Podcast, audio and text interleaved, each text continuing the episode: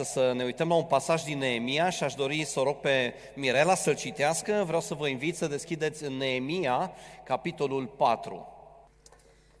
Și a fost așa, când a auzit Sambalat că zidim zidul, s-a mâniat și s-a aprins foarte tare și a râs de iudei. Și a vorbit înaintea fraților săi și a oastei Samariei și a zis, Ce fac acești iudei neputincioși? Oare vor fi lăsați să urmeze? Oare vor aduce jertfe? Oare vor sfârși într-o zi? Vor face ei să învieze pietrele din grămezi de molos și încă arse? Și Tobia, amonitul, era lângă el și a zis, De altfel, ceea ce zidesc ei, un șacal de sarsui le-ar dărâma zidul de piatră. Auzi, Dumnezeul nostru, căci suntem disprețuiți și întoarce-le o cara asupra capului lor și dă spre pradă în țara robiei și nu le acoperi nelegiuirea și păcatul lor, să nu se șteargă dinaintea ta, căci au necăjit pe cei ce zidesc.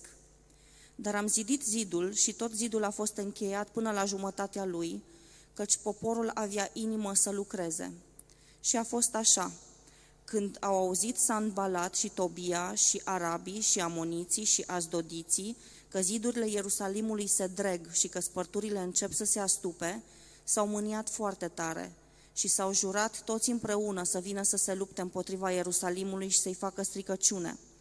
Dar ne-am rugat Dumnezeului nostru și am pus strajă împotriva lor zi și noapte de teama lor. Și Iuda a zis, puterea purtătorilor de poveri slăbește și este mult moloz, nu putem să zidim zidul. Și potrivnicii noștri au zis, nu vor ști, nici nu vor vedea, până vom veni în mijlocul lor și îi vom ucide și vom face să înceteze lucrul. Și a fost așa. Când au venit iudeii care locuiau lângă ei, ne-au spus de zece ori din toate locurile, întoarceți-vă la noi. Și am pus în locurile cele mai de jos, din apoi a zidului, în locurile deschise, pe popor, după familiile lor, cu săbiile lor, sulițele lor și arcurile lor – și m-am uitat și m-am sculat și am zis mai marilor drăgă- și drăgătorilor și celuilalt popor, nu vă temeți de ei. Aduceți-vă aminte de Domnul, care este mare și înfricoșat, și luptați-vă pentru frații voștri, fiii voștri și fetele voastre, nevestele voastre și casele voastre. Și a fost așa. Când au auzit vrăjmașii noștri că ne era cunoscut și că Dumnezeu zădărnicise sfatul lor, ne-am întors cu toții la zid, fiecare la lucrul său. Și a fost așa. Din ziua aceea, jumătate din oamenii mei lucrau la lucru și jumătate din ei țineau sulițele și scuturile și arcurile și platoșele și din apoi al lor erau mai mari întregii case a lui Iuda. Și cei ce zideau zidul și cei ce purtau poverile și cei ce încărcau cu o mână și cei ce încărcau cu o mână lucrau la lucru și cu cealaltă mână țineau arma. Și zidarii își aveau fiecare sabia încinsă peste coapsele sale și zideau. Și cel ce sufla din trâmbiță era lângă mine. Și am zis mai marilor dregătorilor și celuilalt popor, lucrul este mare și lat și noi împrăștiați pe zid, departe unul de altul. În ce loc veți auzi sunetul trâmbiței, într-acolo să vă adunați la noi?' Dumnezeul nostru se va lupta pentru noi și lucram la lucru și jumătate din ei țineau sulițele din zorii zilei până la ieșirea stelelor. Și în vremea aceea am zis poporului, fiecare cu tânărul său să mâie noaptea în mijlocul Ierusalimului, ca noaptea să ne fie de pază și ziua la lucru. Și nici eu, nici frații mei, nici slujitorii mei, nici oamenii de strajă care mă urmau, nu ne-am dezbrăcat de hainele noastre. Fiecare și avea arma mergând la apă. Amin. Doamne, îți mulțumim în această dimineață că putem să ne uităm în cuvântul Tău. Îți mulțumim în această dimineață că îl avem și este foarte prețios nouă. Îți mulțumim în această dimineață că putem primi inspirație și că ori de câte ori cuvântul Tău este predicat, tu ne vorbești nouă într-un mod personal, fiecăruia în parte, ori de câte ori deschidem acest cuvânt și citim din el, Tu vorbești. Și în această dimineață te invit, Duhul Sfânt, să vii să ne vorbești, fiecăruia pe limba Lui, fiecăruia în inima Lui și vrem să primim aceste cuvinte cu recunoștință, cu frică de Domnul și cu bucurie. În numele Lui Iisus, amin.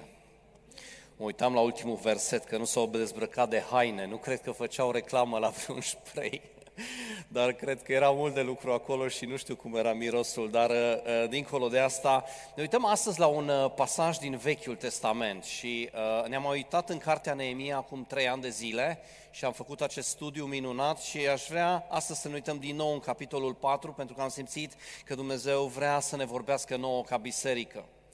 Uh, capitolul 4 este un capitol foarte frumos din Neemia, de altfel toată cartea este foarte faină.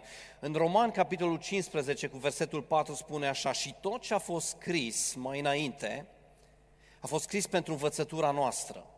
Tot ce a fost scris în Vechiul Testament, dar de altfel și Noul Testament, a fost scris pentru învățătura noastră. A fost scris ca eu și cu tine să învățăm din greșelile altora, dar și din succesul pe care unii l-au avut, și să învățăm modul în care Dumnezeu răsplătește și binecuvintează și modul în care Dumnezeu poate pedepsește. Tot ce a fost scris mai înainte a fost scris pentru învățătura noastră, pentru că prin răbdarea și mângâierea pe care o dau Scripturile să avem speranță, să avem speranță, să ne uităm la aceste pasaje, să învățăm câteva lucruri și să zicem, wow, avem speranță acum, știm ce avem de făcut. În această dimineață aș vrea să încep cu versetul 11, Versetul 11 este foarte, foarte interesant și cred că este un verset pe care am putea să-l citim în fiecare zi. Este un verset pe care ar trebui poate să-l citim în fiecare zi, să ne aducem aminte de câteva adevăruri. Spune acolo, și vrăjmașii noștri ziceau, nu vor ști și nu vor vedea nimic până vom ajunge în mijlocul lor. Asta e ce vrea să facă diavolul în viața ta. Vrea să intre pe furiș în viața ta, vrea să intre cumva neobservat în viața ta. Spune aici, nu vor vedea până vom ajunge în mijlocul lor. Îi vom ucide și vom face astfel să înceteze lucrarea. Satan vrea să intre pe furiș, dacă nu poate să intre direct pe ușa din față în viața ta, vrea să se strecoare cumva și vrea să-ți distrugă viața și vrea să înceteze lucrarea din viața ta. Acesta este planul și de aceea cred că este foarte important să citim astfel de versete destul de des și să ne aducem aminte de aceste planuri care vin din partea celui rău, care vor să ne distrugă viața și slujirea și lucrarea. Fiecare dintre noi avem o chemare și Satan încearcă să intre pe furiș în viața ta, dacă nu a intrat deja, și să te blocheze și să te oprească încât să fii pur și simplu paralizat. Să nu mai faci nimic, să fii dezamăgit și intră pe furiș și intră încet, încet. Un hoț nu intră așa neapărat repede, se, se, se uită întâi. Da, am avut aici niște tentative, noroc că avem camere, sau slavă Domnului că avem camere. Și au venit pe furiș seara. Satan vrea să intre pe furiș în viața ta și să-ți distrugă viața. Asta vrea să facă. Ok? Dumnezeu însă avea o chemare pentru poporul evreu. Poporul evreu, așa pe scurt, o introducere în context, era un popor ales. Dumnezeu a venit la Avram și a zis, ieși afară din Ur, din Caldea, am un plan pentru viața ta. Vreau din tine să se nască un popor mare. Avram, știm, nu avea niciun urmaș încă. Și Dumnezeu îi spune, vei fi un mare popor, din tine se va naște un mare popor. I-a schimbat numele, i-a schimbat destinația, i-a schimbat destinul și l-a chemat ca acest popor evreu să fie acel popor ales de Dumnezeu, care să fie lumina națiunilor, care să propovăduiască, să-L propovăduiască pe Dumnezeu națiunilor, să fie un exemplu pentru națiuni. Poporul evreu n-a fost chemat doar pentru el însuși și să trăiască bine mersi ca o biserică care se simte bine uh, doar uh, în mijlocul ei, doar cu ei împreună, ci a fost chemat, poporul evreu a fost chemat să fie lumină pentru națiuni să meargă la națiuni și să spună acea veste bună că Hristos, Iahve, Iahve da? în cazul Vechiului Testament, este Dumnezeul viu și adevărat. Asta a fost chemarea lor. Dar Dumnezeu le-a promis prin, prin Moise, și dacă veți citi în capitolul 1 veți vedea acest adevăr, le-a promis prin Moise, dacă veți asculta de poruncile mele. Dacă veți asculta de poruncile mele, vă voi binecuvânta. Exista o condiție acolo.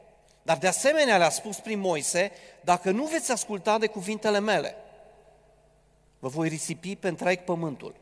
Și dacă vă uitați la istoria Israelului, ei au fost risipiți cu adevărat pe tot pământul. Găsește evrei pe toate continentele. Mai mult decât atâta, mii de ani, evreii nu au avut o patrie. Erau cum sunt curzii astăzi, da? Un popor mare care nu are teritorii. Evreii nu au avut teritoriul lor sute de ani, mii de ani. Dumnezeu i-a risipit. A zis, dacă veți asculta de poruncile mele, dacă veți fi cu mine și veți sta aproape de mine, vă voi binecuvânta uh, uh, nesfârșit. Dar dacă vă veți îndepărta de mine, vă voi risipi. Și asta s-a întâmplat în acest context. Evreii au fost risipiți și timp de 70 de ani, 70 de ani au stat în captivitate.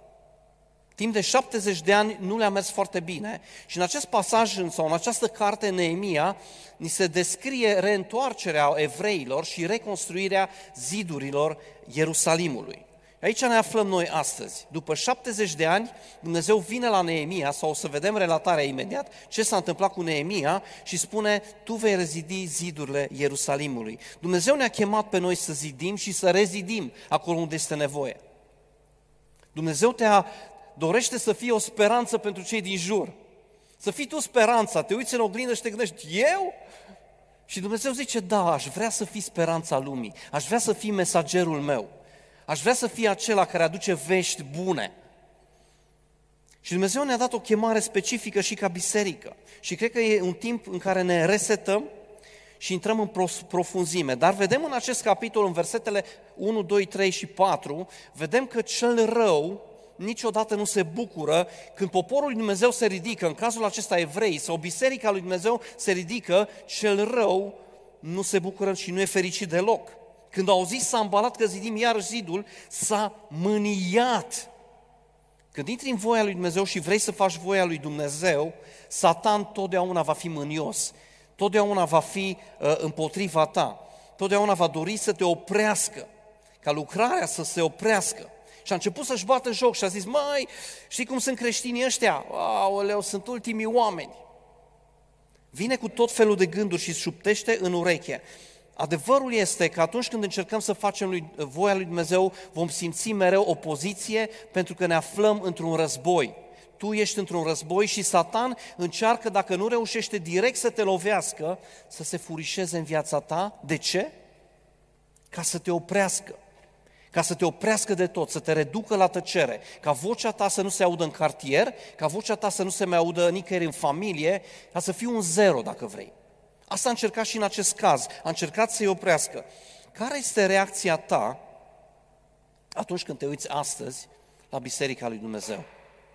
Care este reacția ta la biserica noastră, la biserica din Brașov, la biserica din România? Care este reacția ta? Ce simți? Aș vrea să ne uităm în această dimineață la ce a simțit Neemia și o să ne întoarcem în capitolul 1 și o să citim câteva versete. Începând de la versetul 4. Când am auzit aceste lucruri, am șezut jos. Haideți să începem de la 3. Ei mi-au răspuns, cei ce au mai rămas în, din robie sunt acolo în țară în cea mai mare nenorocire și ocară. Zidurile Ierusalimului sunt dărâmate și porțile sunt arse de foc. Reacția lui Neemia, când a văzut biserica, dacă vreți, cu ghilimele de rigoare, când s-a uitat la biserica de astăzi, când am auzit aceste lucruri, am șezut jos, am plâns și m-am jelit multe zile. Am postit și m-am rugat înaintea Dumnezeului cerurilor și am zis. Și acolo urmează o rugăciune în care Neemia îi aduce aminte lui Dumnezeu de promisiunile lui. Este bine să ne rugăm cu cuvântul lui Dumnezeu. Aș vrea să ne uităm astăzi la Neemia și cumva să învățăm de la Neemia în modul în care el a reacționat când s-a uitat la zidurile Ierusalimului, la starea jalnică în care poporul evreu se afla după 70 de ani de exil. Ok?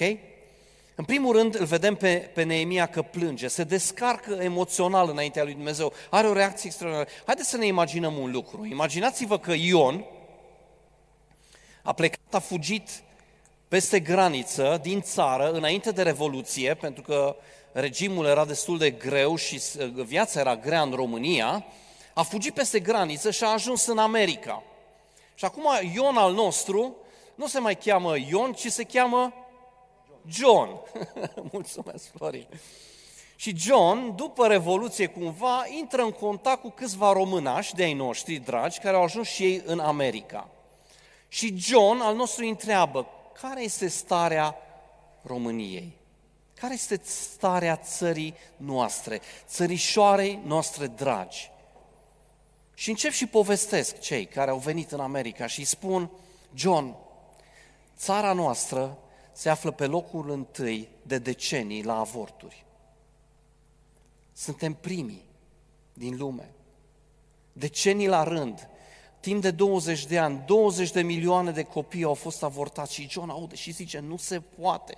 Țărișoara mea, țara mea iubită, care avea 23 de milioane, dacă acum ar mai fi avut 20 de milioane de, de, de tineri, care la rândul lor poate o mai avea încă 5 milioane de copii, am fi fost o națiune foarte mare, de 50 de milioane, dacă ne-am fi unit cu Republica Moldova, o țară mare, și am ajuns în halul ăsta. John, dar asta nu este tot. Nu numai că suntem pe locul întâi la avorturi, dar emigrează românii noștri în toate țările din vest. Pleacă din țară mai rău decât cei din Siria. Nu știu dacă știți, dar procentual noi am depășit Siria, o țară care se află de peste 10 ani în război civil, în a emigra în alte țări. Acolo este război civil, acolo este dezastru. Dacă vă uitați la poze și la imagini, iar noi am reușit să-i depășim și John zice, nu se poate. Suntem primii la avort, suntem primii la, la a fugi din țară. Ce se întâmplă cu țărișoara mea? John, dar este multă corupție acolo în țară. Este corupție la toate nivelurile. Oamenii practic sunt nemulțumiți și de aceea pleacă din țară. Oamenii sunt nemulțumiți și John zice, nu se poate. Și cum e biserica? John, biserica, dacă te uiți, poate, poate o parte din biserică este activă, dar majoritatea dorm. Dacă te uiți în România, biserica nu este așa activă și John zice, nu se poate. Nu se poate. Asta a fost reacția lui Neemia. Când a auzit veștile despre Ierusalim, a zis, Doamne, Doamne, nu se poate așa ceva, dar până când? Și primul lucru pe care el a făcut s-a descărcat emoțional și a plâns înaintea lui Dumnezeu. Al doilea lucru pe care uh, Neemia îl face este un lucru spiritual. Dacă întâi s-a descărcat emoțional, mai apoi face un lucru spiritual. Face un lucru bun și se roagă lui Dumnezeu și zice, Doamne, adu-ți aminte de promisiunile tale, adu-ți aminte că vrei să aduci trezire. Doamne, România n-a avut niciodată trezire, n-a avut niciodată o trezire adevărată. Doamne, fă ceva, te rog, întindeți brațul, lasă să se facă semne și minuni. Doamne, țărișoara aia mea, ce se întâmplă cu ea? Asta a fost reacția lui și s-a rugat înaintea lui Dumnezeu. Și am avut un timp de post și rugăciune trei săptămâni și ne-am rugat pentru Biserica Ortodoxă. Doamne, binecuvântează Biserica Ortodoxă. Ce minunat ar fi ca din mijlocul, din sânul Bisericii Ortodoxe să vină o trezire națională, pentru că ei sunt mulți, Doamne, trezește preoții, tre- trezește preoții să predice cu, uh, cu îndrăzneală și curaj Evanghelia adevărată, să se lepe de, de, de, de acele tradiții care sunt pur și simplu păgâne și să adopte doar tradiții care le găsim în Cuvântul lui Dumnezeu sănătoase. Doamne, ne rugăm rugăm pentru Biserica Ortodoxă. Asta a făcut Neemia, s-a rugat pentru, pentru Ierusalim. Nu numai că ne-am rugat, ne-am rugat pentru social, ne-am rugat pentru politic, ne-am rugat pentru economic și mă bucur tare mult că așa de mulți dintre voi ați participat. A fost, cred că, recordul din ultimii ani. A fost absolut superb și timpurile de, de laudă și de închinare și felul în care Dumnezeu ne-a vorbit a fost minunat. Și John a zis, Doamne, îți mulțumesc că vorbești că Tu vrei să ne dai un nou curaj în, în, în, în ce, ce privește viața noastră personală de a-ți cere lucruri cu îndrăzneală. Asta ne-a vorbit Dumnezeu. Și al treilea lucru pe care Neemia îl face și nu l-am citit, pentru că ar fi trebuit să citim toată cartea, în primul rând s-a descărcat emoțional, a plâns înaintea lui Dumnezeu, a zis, Doamne, țărișoara mea nu se poate. Apoi s-a rugat pentru țara lui, așa cum am făcut și noi în timpul ăsta de post și rugăciune, dar a făcut al treilea lucru. Neemia a acționat. A acționat, a făcut ceva. Și veți citi în toată cartea, a acționat. Și până când nu a terminat această lucrare, nu s-a lăsat. Și asta e ce trebuie să facem noi. Dumnezeu ne-a chemat să fim o biserică model și cred că suntem o biserică model. Uite-te în stânga și în dreapta, poate nu-ți vine să crezi, dar suntem o biserică model. Și sunt care se uită la noi și cred că vom deveni mai mult un model pentru mulți din țară și mulți se vor uita și se vor inspira și vor spune, da, ok, Uh, dar Dumnezeu ne-a chemat să fim și un centru de resurse. Chiar săptămâna trecută am avut o mare conferință, sala asta a fost plină. A fost super fain. Au fost învățători de calibru aici, am înțeles. Un loc al mântuirii. Mă bucur tare mult ca să sunt câțiva pentru prima oară în mijlocul nostru.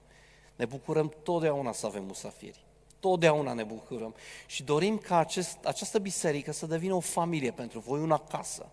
Să vă găsiți prieteni, poate soț sau o soție, cine știe, dar să găsiți una casă aici. Asta ne-am dorit foarte mult pentru voi. Ne aflăm într-un război, spuneam, și ori de câte ori vrem să facem ceva, Satan se înfurie și încearcă să ne oprească, să ne doboare și vine cu tot felul de gânduri. Dacă vă uitați în capitolul 4 și veți citi tot felul de șoapte, Satan încearcă să șoptească în ureche, tu nu vei reuși niciodată, ai mai încercat, ești un păcătos, ești un ratat, nu te pricepi oricum la lucrurile astea, uită-te la viața ta, încearcă cumva să ne reducă la tăcere. Nu vezi că creștinii, din punct de vedere intelectual, sunt niște reduși, lasă o baltă, ă, nu mai fă nimic, că nici nu contează. Și Satan încearcă să ne facă să ne simțim condamnați. Ați trăit vreodată chestia asta? Te-ai simțit vreodată condamnat? Eu da. M-am gândit, bă, ce, ce, ce să mai zic? N-are niciun rost. Și cred că fiecare am trecut pe acolo. Ioan 8 cu 44, într-o discuție, într-un context în care Isus se adresa Um, fariseilor, voi aveți ca tată pe diavolul și vreți să-i împliniți poftele tată, și vreți să împliniți poftele tatălui vostru. El de la început a fost un ucigaș și nu stă în adevăr pentru că în el nu este adevăr, ori de câte ori spune o minciună, vorbește din ale lui, căci este un mincinos și este tatăl minciunii. El încearcă să șoptească în urechea ta, gata, nu mai are rost, nu mai are rost, uită-te la tine nu mai ai energia dinainte, parcă nici nu mai citești Biblia, parcă nici nu te mai rogi așa. Lasă o baltă! Și câteodată încearcă să se furișeze în viața ta și nu mai te trezești, bă frate, dar unde sunt acum și unde am fost și unde ar fi trebuit să fiu? Ce s-a întâmplat cu mine? Încet, încet, poate ai lăsat garda jos. Aș vrea să spun astăzi un lucru despre condamnare și despre cercetarea lui Dumnezeu. Sunt două lucruri total diferite și am observat că între creștini cumva nu există o înțelegere clară. Ce este condamnarea atunci când te simți condamnat și atunci când te simți cercetat de Dumnezeu. Când te simți condamnat, acel, acele gânduri te îndepărtează de Dumnezeu, acele gânduri te fac să fii pur și simplu imun la ceea ce Dumnezeu a pregătit pentru tine, te fac să, fiu, uh, să fii um, paralizat și te îndepărtează de Dumnezeu. Cercetarea lui Dumnezeu însă, când vine Duhul Sfânt și îți spune poate aceleași lucruri, ți le spune altfel și spune, te simți atras de Dumnezeu și zici, ok, așa este, dar Doamne, vreau să mă duc cu tine. Și cuvântul Domnului a venit la Iona a doua oară. Și a venit la Iona și Iona a zis, ok, mă duc. Și simți că vine cuvântul lui Dumnezeu la tine și zici, gata, de data asta mă voi ridica. Ok, a intrat pe furiș satan în viața mea, ok, a creat pagubă în viața mea, dar mă voi ridica și simți că Dumnezeu te cercetează. Că nu știi sigur dacă Dumnezeu te cercetează sau dacă ești condamnat să știi, condamnarea mereu te va îndepărta de Dumnezeu, iar cercetarea Dumnezeu te va atrage. Dragostea Lui te va atrage. Amin? Și câteodată nu ai decât cuvintele profetice. Să știți că am avut perioade grele în viața mea și fiecare dintre voi, dacă nu le-ați avut încă, le veți avea. Perioade grele în viața voastră. Este? Au fost perioade când numai cuvântul lui Dumnezeu m-a ținut și cuvintele profetice pe care Dumnezeu mi le-a dat. Totdeauna puneți accent pe cuvântul lui Dumnezeu, cuvintele profetice trebuie cercetate, dar au fost cuvinte care au fost cercetate și m-au ținut și am zis, Doamne, Tu ai zis. Asta face Neemia în capitolul 1. Tu ai spus prin Moise și se roagă acea rugăciune frumoasă, puteți să o citiți, capitolul 1. Uh, cred că e important să ne agățăm de promisiunile lui Dumnezeu. Al doilea lucru pe care l-a făcut, ok, s-a rugat, am spus asta, orice trezire a început cu rugăciune. Dacă vrei o trezire personală, dacă vrei o trezire personală, cred că trebuie să înceapă cu rugăciune. Găsește-ți un context, fie este lunea, fie este un cer de casă, fie sunt niște prieteni, fie duminica, dar găsește-ți un context în care să te rogi. Nici o trezire n-a început în lumea asta fără rugăciune. Și dacă vrei cu adevărat trezire, cred că un barometru bun este modul în care sau timpul pe care îl petreci în rugăciune cu prietenii tăi, cu frații tăi. Gândește-te puțin, chiar îți dorești trezire? La nivel Doar mental sau din toată inima ta? Dacă vrei trezire și cred că vrem trezire, atunci va trebui să ne uităm la ce a făcut el, s-a rugat. Vă uitați în faptele apostolilor, ei se rugau, erau zilnic împreună, frângeau pâinea și se rugau cu mulțumire. Acum nu știu dacă vom reuși zilnic, cam greu, dar găsește-ți un context unde poți să te rogi cu cineva într-un mod real. După ce s-a rugat, am spus că a și acționat. Este foarte interesant, îmi place foarte mult versetul 6. Am zidit zidul care a fost isprăvit pretutindem până la jumătate din înălțimea lui. Și îmi place sfârșitul versetului. Știți atât ce fain e. Și poporul lucra cu inima, cu inimă. Poporul era vesel, era împreună. Au făcut acest lucru până la jumate. Dar fiți atenți, versetul 9. Ne-am rugat Dumnezeului nostru, asta au făcut împreună. Dar nu au stat doar pasivi. Versetul 9. Ne-am rugat Dumnezeului nostru și am pus o strajă zi și noapte ca să ne apere împotriva loviturilor lor. Nu numai că s-au rugat, dar au și acționat. Zic, Doamne, noi ne rugăm, gata, am crezut că asta e tot. Nu, rugăciune și acțiune, rugăciune și acțiune. Asta au făcut. Și asta îmi place foarte mult. Cartea asta, Neemia, este o carte foarte practică. Este? Mi se pare foarte practică. Nu sunteți foarte conviși de asta, nu? Este o carte foarte practică. Este, bun. Fain. Uh, ne apro- mă apropiu încet, încet de, de încheiere.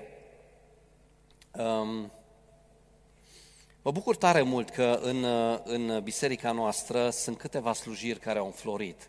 Și vreau să vă spun, ieri ne-am întâlnit cu tinerii și am avut un timp foarte bun împreună. Am fost aproape 30, uh, câțiva au lipsit, dar am avut un timp foarte bun împreună și vreau să vă spun că sunt încântat de ei. Unii dintre ei s-au înscris la slujirea de popcorn. Dragilor, uh, e un lucru fain să poți să faci la 10 ani ceva în biserică, să contribui cu ceva. Este super tare. Unii dintre ei s-au băgat în parcare și o să vă dirigeze. Vă rog să ascultați de ei, ok? Sunt foarte drăguți. Vă mulțumim tare mult pentru ce faceți. Alții sunt uh, la cafea, alții sunt la curățenie, alții sunt la copii acum și au grijă de copii mai mici decât ei. Foarte tare. Unii sunt la bibliotecă, sunt toți plecați de la bibliotecă, niciunul nu e în Brașov.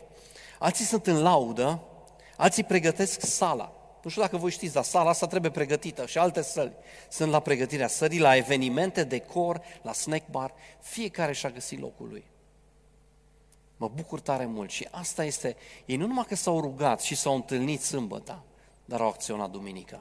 Foarte bine, foarte bine, foarte bine. Vreau să vă laud pentru asta. Ce ziceți, ei aplaudăm pe cei tineri? Haideți să încurajăm un pic. Uh! Tema aceasta zidirii apare foarte des în, în Biblie. În Eclesiastul, capitolul 3 cu 3, spune așa. Dărâmarea își are timpul ei și zidirea își are vremea ei. Hagai, și aș vrea să mă uit în Hagai foarte scurt, Hagai, capitolul 1, vorbește despre zidire, de rezidirea templului aici. Așa vorbește Domnul oștirilor, versetul 2. Poporul acesta zice, n-a venit încă vremea pentru zidirea din nou a casei Domnului. Asta spuneau ei, încă nu e timpul. Nu e timpul. Cineva le-a șoptit în ureche, nu este timpul. Lasă, stai deoparte. Versetele 7 și 8. Și Domnul, vorbe, Domnul vorbește, Domnul oștirilor, așa vorbește Domnul oștirilor, uitați-vă cu băgare de seamă la căile voastre, suiți-vă pe munte, aduceți lemne și zidiți casa. Eu mă voi bucura de lucrul acesta și voi fi proslăvit, zice Domnul. E vorba despre zidire și acolo. Centrul Creștin Brașov, Dumnezeu ne cheamă să zidim biserica Lui. El zidește biserica Lui, El este șeful și El o face prin noi. Și aici, în Vechiul Testament, este foarte des vorba despre zidire, dar și Pavel spune că Dumnezeu este arhitectul, Hristos este arhitectul și El a zidit bine. Aș vrea să, să ne uităm la un ultim pasaj și aș vrea să ne uităm în Matei, capitolul 7. Din capitolul 5 până în capitolul 7, știți, este celebra predică de pe munte. Cea mai tare predică ever, vreodată predicată, de Domnul nostru Isus Hristos. A predicat din capitolul 5 despre toate subiectele, aproape posibile. Este o, o, o predică de referință. El încheie această predică cu o simplă uh, pildă. Casa zidită pe stâncă. Și o să citesc doar de la versetul 24. De aceea pe oricine aude aceste cuvinte ale mele și le face. Îl voi asemăna cu un om cu judecată care și zidit casa pe stâncă. A dat ploaia, au venit șuvoaiele, au suflat vânturile și au bătut în casa aceea. Dar ea nu s-a prăbușit pentru că avea temelia zidită pe stâncă. Însă oricine aude aceste cuvinte ale mele, dar nu le face, va fi asemănat cu un om nechipzuit, neînțelept, prost, care și-a zidit casa pe nisip. A dat ploaia, au venit șuvoaiele, au suflat vânturile și au izbit în casa aceea. Ea s-a prăbușit și prăbușirea a fost mare. Iisus încheie predica lui celebră cu această pildă extraordinară. În, în capitolul 6 din Luca zice, de ce îmi ziceți, Doamne, Doamne, și nu faceți ce vă spun eu? Așa și încheie predica de pe munte. Doamne, Doamne!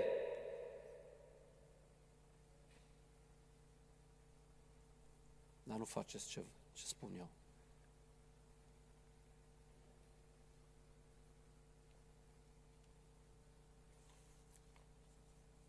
Prima casă n-a căzut. De ce n-a căzut?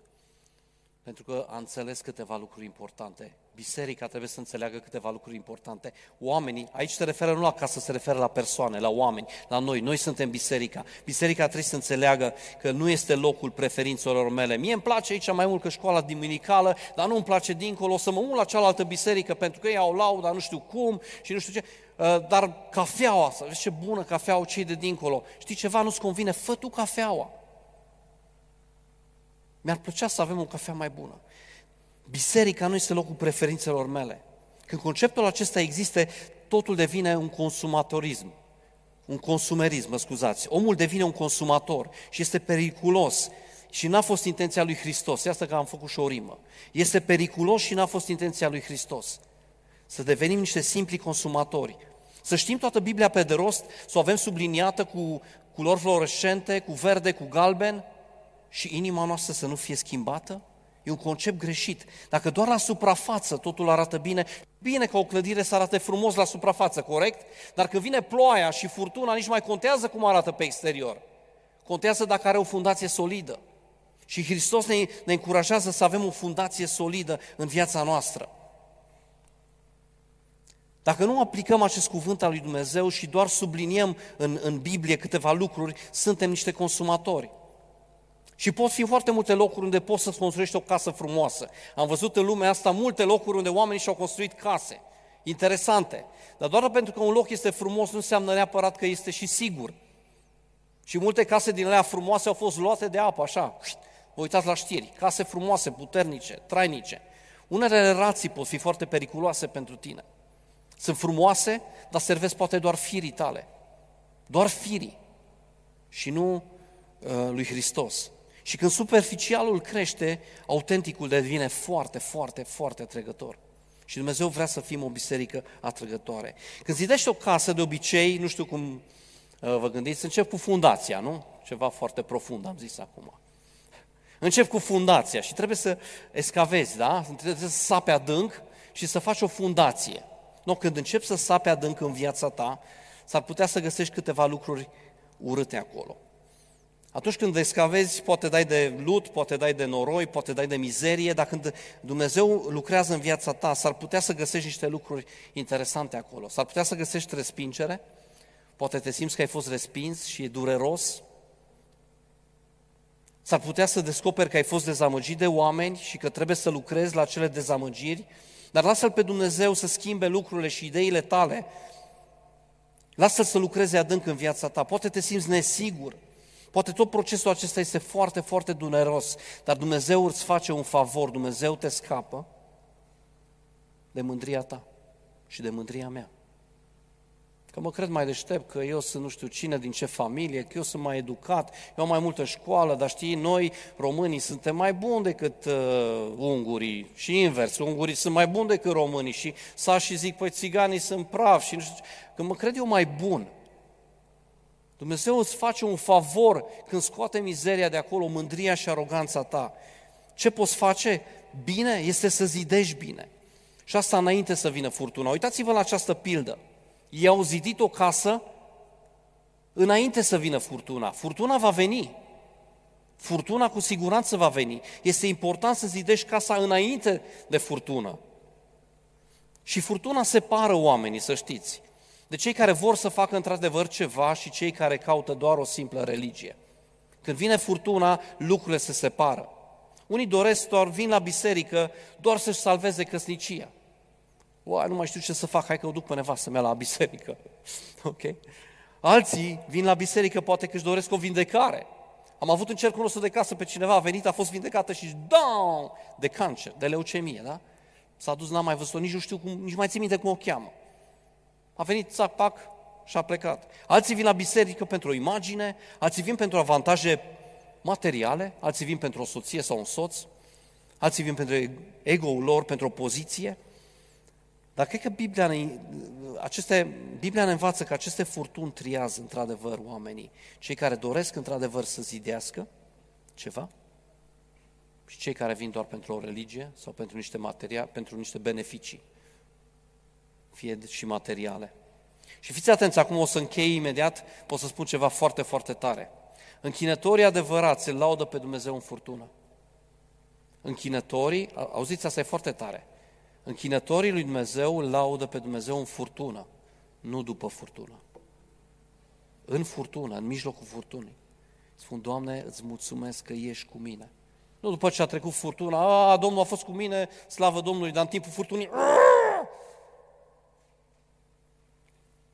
Închinătorii adevărați se laudă pe Dumnezeu în mijlocul furtunii.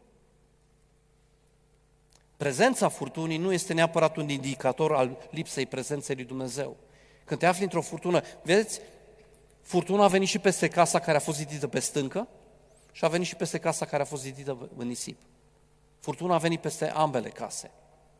Nu este neapărat un indicator al lipsei prezenței lui Dumnezeu. Și în această dimineață o să închei cu această întrebare. Eu cred că Dumnezeu ne cheamă Centrul Creștin Brașov să fim o biserică care construiește, care zidește. Și așa se va numi și titlul predicii. Constructor sau consumator. Dumnezeu ne cheamă în această dimineață și ne vorbește probabil multora. În mod special la două persoane. Când m-am pregătit acest mesaj, Dumnezeu mi-a adus aminte de două persoane și m-am rugat pentru aceste două persoane, dar probabil sunt și altele. Deci, în primul rând, ce poți să faci? Este interesează-te. Ce a făcut Neemia? Ce a făcut John? Cum e starea? Cum e starea națiunii? Cum e starea uh, României? Cum e starea bisericii? Informează-te. Dacă e nevoie, plângi înaintea lui Dumnezeu. Dacă e nevoie, roagă-te lui Dumnezeu și postește, El a și postit. Apoi încrede-te în promisiunile lui Dumnezeu și nu în ultimul rând acționează. Dacă duminica viitoare te vei întoarce în această sală și cumva n-ai acționat în niciun domeniu a vieții tale, cumva, cred că am ratat cam tot.